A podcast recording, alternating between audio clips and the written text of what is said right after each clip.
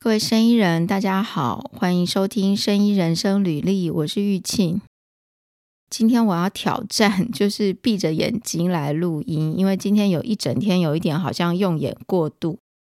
哦。我刚才测试了一下，就是我如果张着眼睛这样子讲的话，大概十几分钟，我就觉得有一点累了。但但是今天我必须要把这个 podcast 录音给完成。所以我刚刚想说这样好了，因为今天只有我一个人录音嘛，所以我应该是闭着眼睛 来完成，应该是没有问题。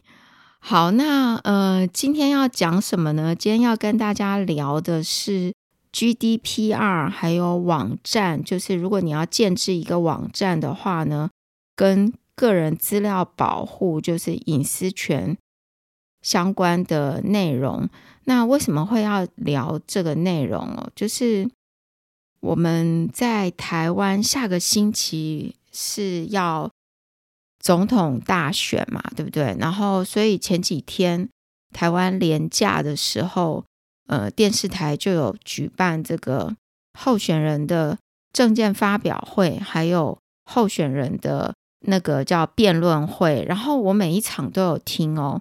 因为。我觉得我们应该还是要了解这些人的政见，而不是只是看他的政党，或者是说看他呈现出来的学经历，我们就选他嘛。我们应该还是要了解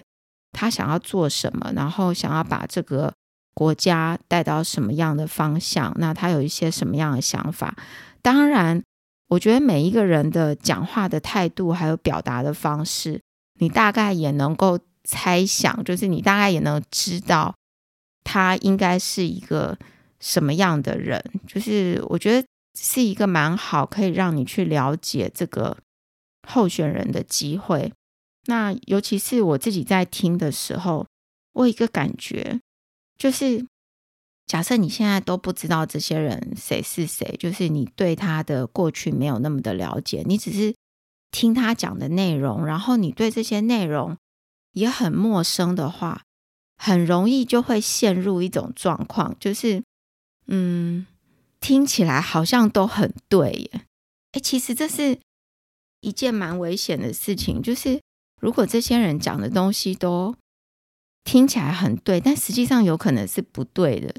然后他自己可能也没有很懂，就是很容易呈现一种状况，就是不懂的人讲给不懂的人听，然后就觉得什么都好像很对。其实非常危险，所以我是听完这个证件发表会之后呢，还有辩论会之后，我特别有这样的感觉，我就想说啊，还好我们现在这个资讯呢，网络上面的资讯都很透明，就是我们没有被呃限制网络的搜寻啊，还有限制我们能够看到的东西，所以大家还是，如果你对这些。证件有什么样的想法跟疑虑，应该还是要上网去查一查嘛，然后了解一下是不是这样。又讲有点讲偏了，就是 我那天在听证件发表会的时候，我听到有一位候选人呢，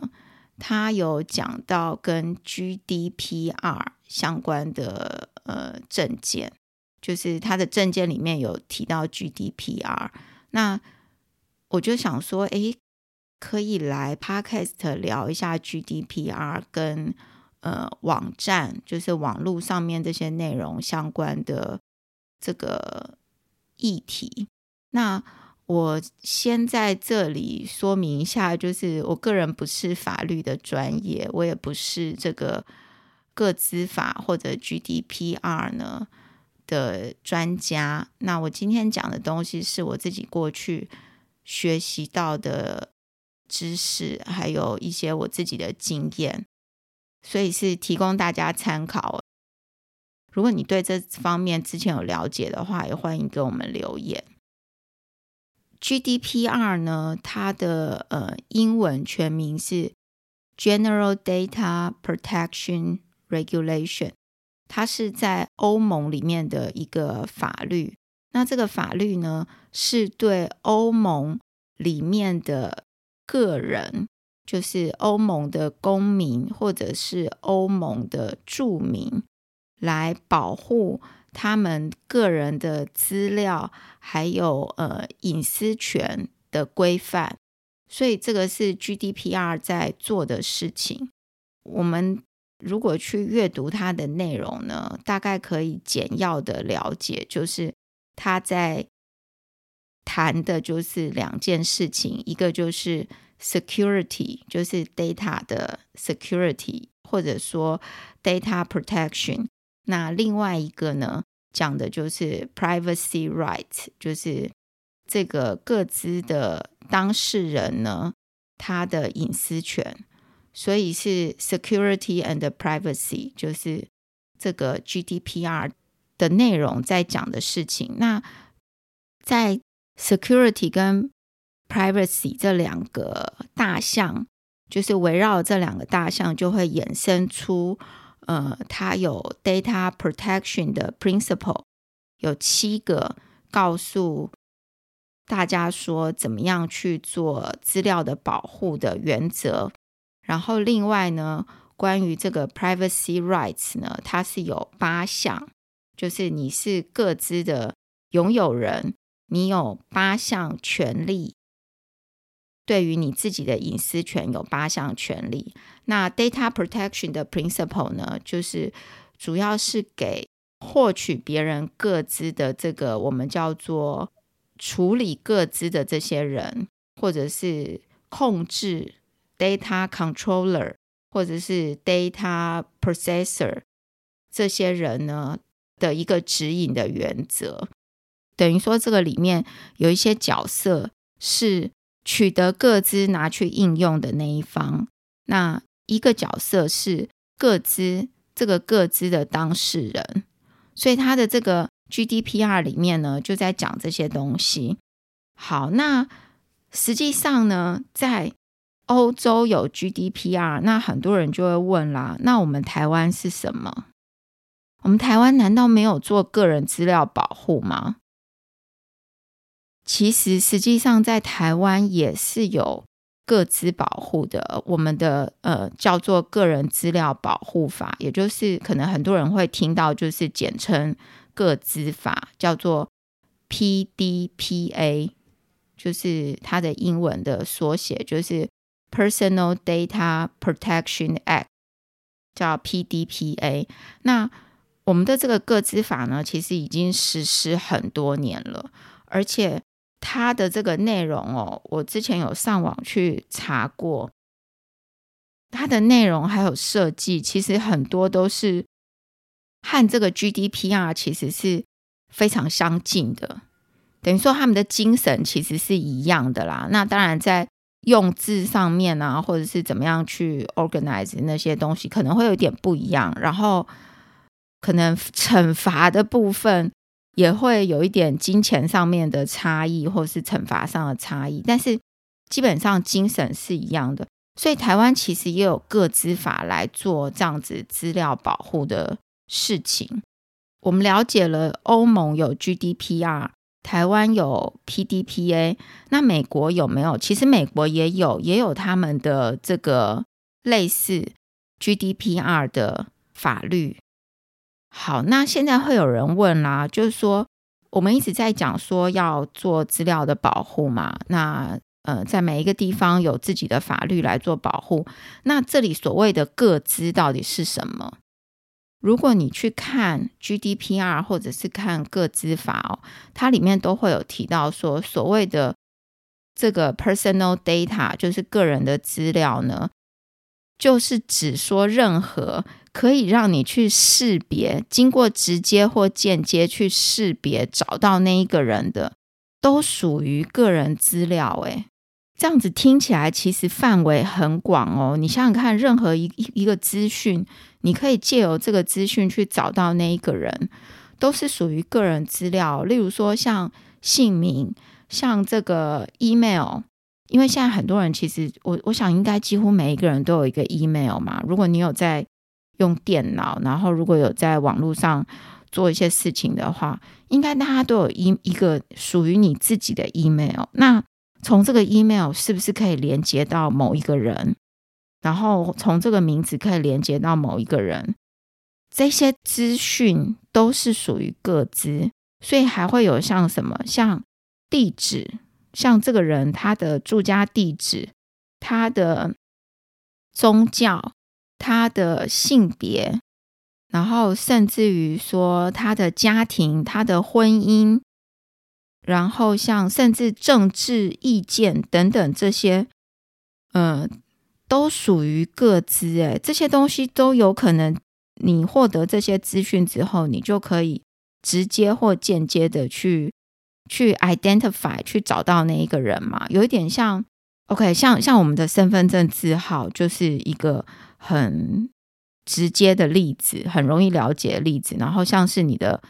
护照号码。等等，这些都是个人资料哦。那像联络方式更不用说了，像你的手机号码，这些都属于个资，所以这些东西都是在个资法或者是 GDPR 的保护范围之内的东西。嗯，现在大家了解了，就是 什么东西是 GDPR 保护的，或者是个资法保护的嘛？就是这些个人资料。那我这边要聊的就是说，因为这个法律里面的细节很多啦，但是我我自己读了之后，我得到的一个感觉就是，第一个，我们是这个各资的拥有人，我们要有这个意识，这些资料应该是要受到保护的，而且这些资料我们不应该随便的就给别人，让别人拿去用。那如果今天我是收集取得这些资料的人，我就要了解我应该怎么样的使用这些资料，然后我应该怎么保护它，不要让它被人家拿去做非法的利用。那甚至呢，我今天是收集资料的人，如果是一些不需要的资料，我其实是可以不需要收集它的，而不是那种。呃，观念就是说，哎，好像我得到越多资料越好，其实不是哦。就是在他们这个 GDPR 的精神下面呢，是认为说，如果你今天只需要你在收集资料的时候，你只需要三个，你就不要问了五个、六个，然后全部都存着。这个也是他有讲到，就是说，如果你只需要三个，你就拿三个，你不要需要三个，但是其实你就拿了十个这样子。然后，如果你取得这些资料之后呢，你没有要使用了，那你就应该把它删掉，就是你就可以把它给 delete 掉了，不要一直保存着它。这些观念呢，都是在 GDPR 里面。我觉得这个可能会就是蛮冲击到在做网络啊或者做 marketing 的这些人，因为现在在网络上面做 marketing，其实过去的。观念还是会认为说，我可以收集到越多客户的资料，包括他的消费行为，好像我就能够拿来做一些整理，然后去推一些资讯给给这个呃我的潜在客户嘛。那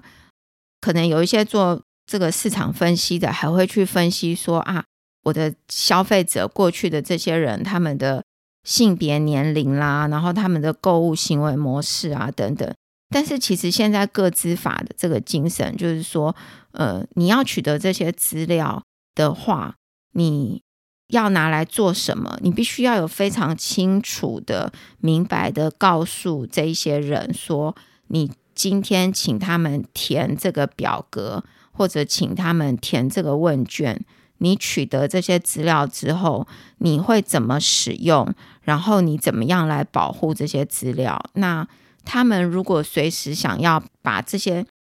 你拿走的资料在你的资料库删除的话，你也都必须要 follow，就是说，呃，GDPR 这样子的。如果是 GDPR 的精神啦，就要去把它删除。那其实我们的个资法里面呢，台湾的个资法里面也有做这样子类似的规定哦。那讲到这边，我不知道大家会不会有一个问题，就是说这个个资法和网站有什么关系？网站就是网站嘛。今天我要做网站，我就是我的网站上面就是放一些我们公司的资讯啊，或是我我个人想要放上去的东西。跟这个 GDPR 有什么关系？那如果你是一个在上网的人，你也会想说，我为什么要知道 GDPR？我不过就只是用别人的网站嘛。好，嗯。这个 GDPR 为什么跟网站有关系呢？我自己也是之前在研究这个网站建制的时候，因为我在前面几集有讲到说，就是我们生意人成立的一个过程，跟为什么会想要做呃生意人网摘的网站这件事情。然后里面有讲到，在这个过程里面呢，我有去就是研究，然后去了解说建。建制网站是怎么一回事？那在那个时候呢，就有呃读到很多关于 GDPR 还有各自的一些一些资料。怎么说呢？因为我们现在如果你建立一个网站哦，你的网站一定会跟来你的网站看内容的人，也就是说浏览者会有一些互动，对不对？这边讲到的互动呢，可以是。像是，例如说，你可能会做一个留言的表格。那这个人如果要留言的话呢，他可能会输入，例如说姓名、email，还有他留言的内容，然后送出表格，那你就收到了嘛，对不对？你是这个网站主，所以你就跟他之间有一个互动。但是你就要注意哦，这个时候你已经取得这个人的个资了。那这个留言的人，他也要注意，他已经把个资送给这个网站，所以这个中间会产生，就是怎么样去保护这个个资的问题，然后还有这个个资拥有人，他必须要知道，他现在把个资送出去之后，对他的这个个资的隐私权，他有哪些权利，所以。在网站的这个建制这一方面，我刚刚举的这个例子是一个最常见、最简单的例子，会跟各自的这个个人资料保护法或者 GDPR 有很大的关系。也因此，如果你在网络上看哦，会有人家所谓呃，这个网站是不是有 GDPR compliant，就是它是不是有符合 GDPR 的精神？那它有没有违反 GDPR？那这个为什么重要？因为如果你的网站、你的对象、你要曝光的对象是在欧盟的这些人的话呢？假设你的网站没有 GDPR compliant，我不知道有一些人、有一些公司可能建了网站，然后从来没有去尝试他的网站是不是在欧洲当。欧洲的人要 access 这个网站的时候，其实已经被挡掉了，因为它没有，就是没有 GDPR compliant。所以这个在跟你要筹备一个网站、建置一个网站，其实是非常有关系的。那像台湾，我们台湾有很多的网站都会有一些，里面有一些互动是你要输入各自的。像例如说，例如说，像是拍卖网站或电子商务网站，对不对？那或者是说，像呃会有会员制的网站，这些都会有各自上面的问题。那即使没有，哦，刚刚讲的这种是很直接可以了解。即使没有，你现在是一个就是只是大家只能上去看的网站，其实背后很多网站的背后都还是有在。收集就是上来的这一个人，他看了这个网站的哪一些网页啦，然后甚至他的 IP，他可能都会把这些资料存在某一个地方。这个可能也都会有牵涉到各自保护的问题。现在讲到这边，是不是有比较了解？我不知道我这样讲的是不是很清楚？那我尽量尝试把它讲清楚，就是说。在建制一个网站的时候，或者说你在使用一个网站的时候，你要很清楚你自己的个资给出去了，这个个资是会被拿去干嘛？那建制网站的人也要很清楚，你取得这个个资之后，你要 follow GDPR 的应用，或者是个人资料保护法里面提到的方式来使用它，然后来保护这些资料。嗯。这里再讲一个，就是可能你在上网的时候呢，都有遇过一个状况，尤其是一些很大的公司，就是那种跨国企业超大的，你一打开它的网站，它就会跳出在下面或者上面跳出一排，然后有几个按钮要你 accept，要你接收它的这个里面的一些。就是他宣称他可能会有一些 cookie 啊或什么的，就是会收紧的 data，然后他就要你去按，你要每一个项目都都答应让他们收集呢，还是你可以勾选某几个项目让他收收集？其实这个都是为了要让他的网站呢符合 GDPR 的这个要求而做的一个设计。嗯，我我相信一些比较大的企业都有注意到这一点啦，尤其是欧盟出了这个开始执行 GDPR 之后，其实呃，在网络上有讲嘛，就是它的罚款是蛮重的，所以蛮多公司都意识到说要做这件事情。那先在你要浏览或是跟他的网站有任何互动之前呢，他就先把这个声明给。秀出来，先把这声明让你知道，然后你也去同意，那他再把里面的内容呢，你你你就可以进，就是说他再把里面的内容给你看，然后万一说你跟他有一些互动，留留下了一些资料，他就知道，就是说确认说，OK，你是同意他们用这些资料来做哪一些事情的，所以这种就是为了。把网站做成 GDPR compliant，那这时候可能会有人问咯，就是，诶，有一些网站啊就没有跳出这些东西，那它是不是就没有，就是不符合 GDPR 呢？它是不是就没有 GDPR compliant 呢？其实不是哦，就是 GDPR 呢，它其实是一个，就是说它里面有讲到 data protection，讲到 privacy rights，对不对？然后讲到一些方法，你一个呃企业你应该要怎么做，然后你是个人，你应该要有这个资料保护的意识，所以它是一个呃，就是怎么讲？他没有说你一定要有。弹出那个勾选的视窗，让你的浏览者去看你的网站才是符合 GDPR。只要你的这个网站整体的设计，还有你对资料保护的方法，跟呃你有 follow 它这个 GDPR 里面写到的东西，那你的网站一样是可以 GDPR compliant 的。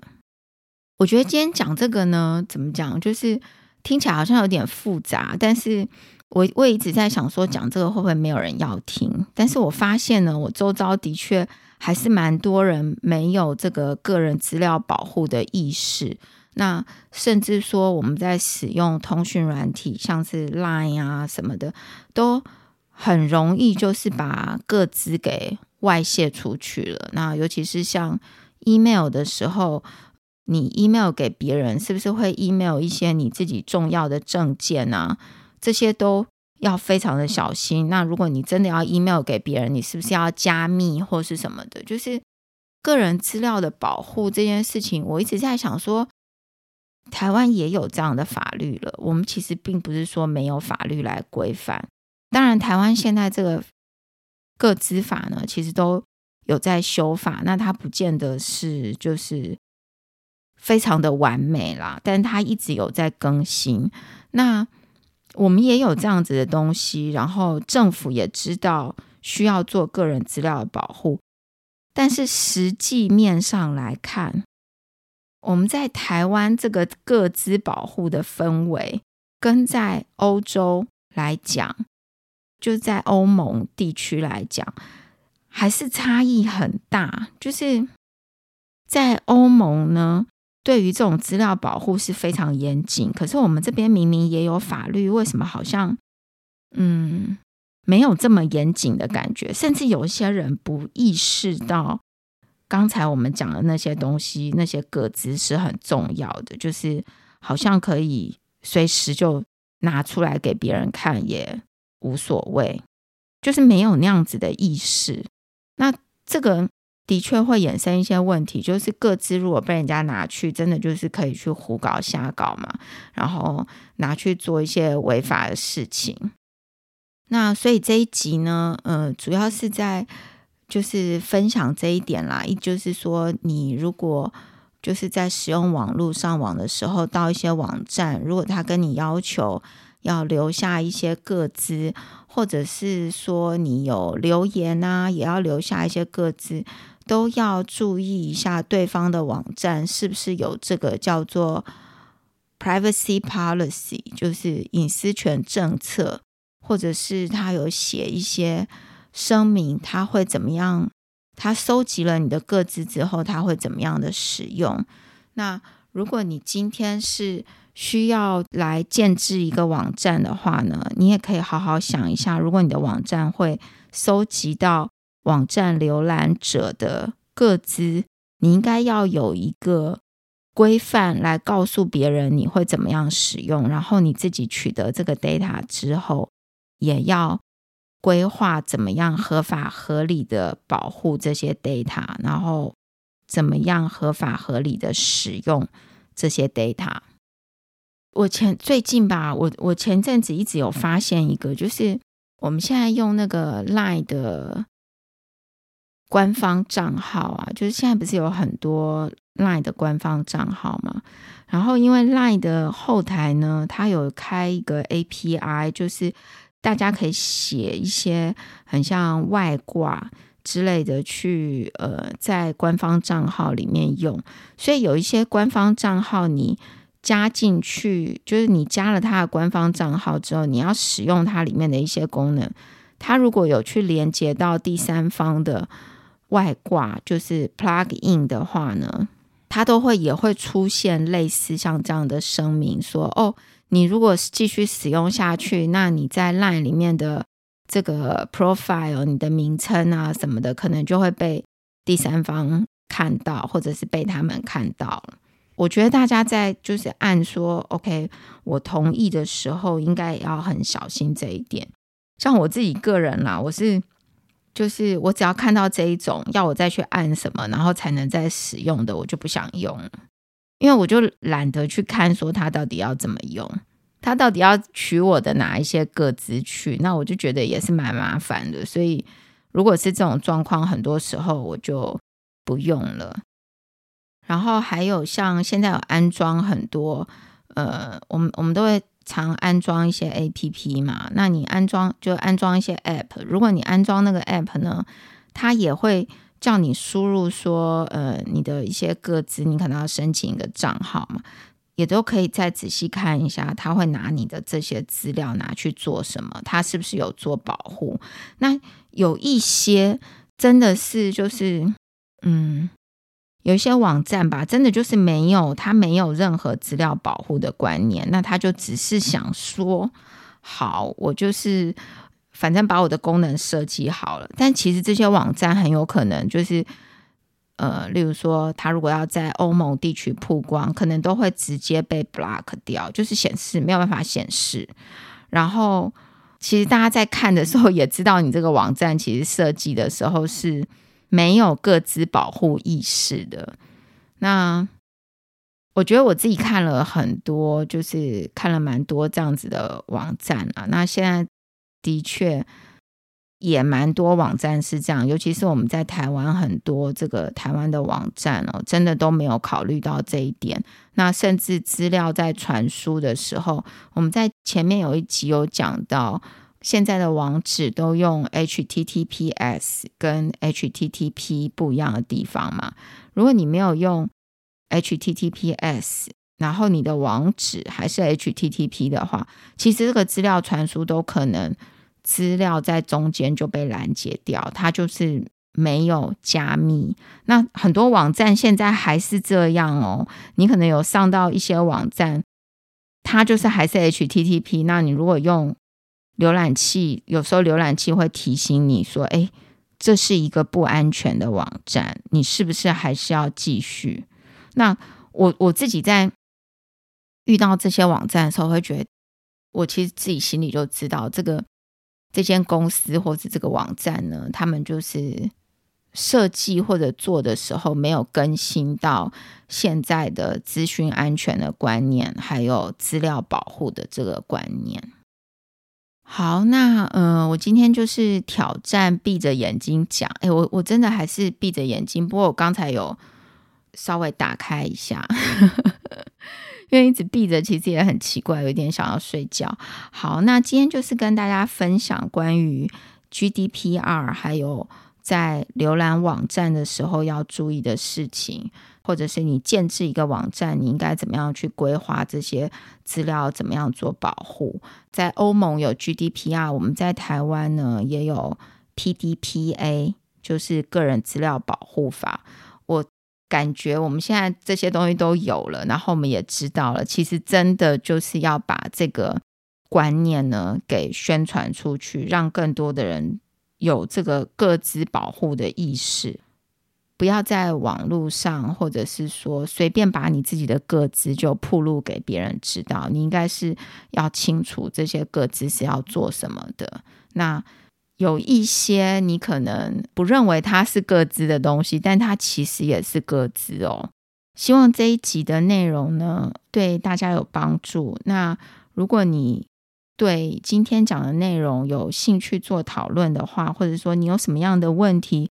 都欢迎在我们的这个 Podcast 的各大平台下面呢给我们留言。那你可以在 Apple Podcast、First Story 或者是 Mixer Box 都可以留言。那也欢迎到我们生医人生履历的网站，我们的网站上面呢也可以写信给我们。希望今天的内容对你有帮助。今天就谢谢大家收听，我们下个礼拜见喽。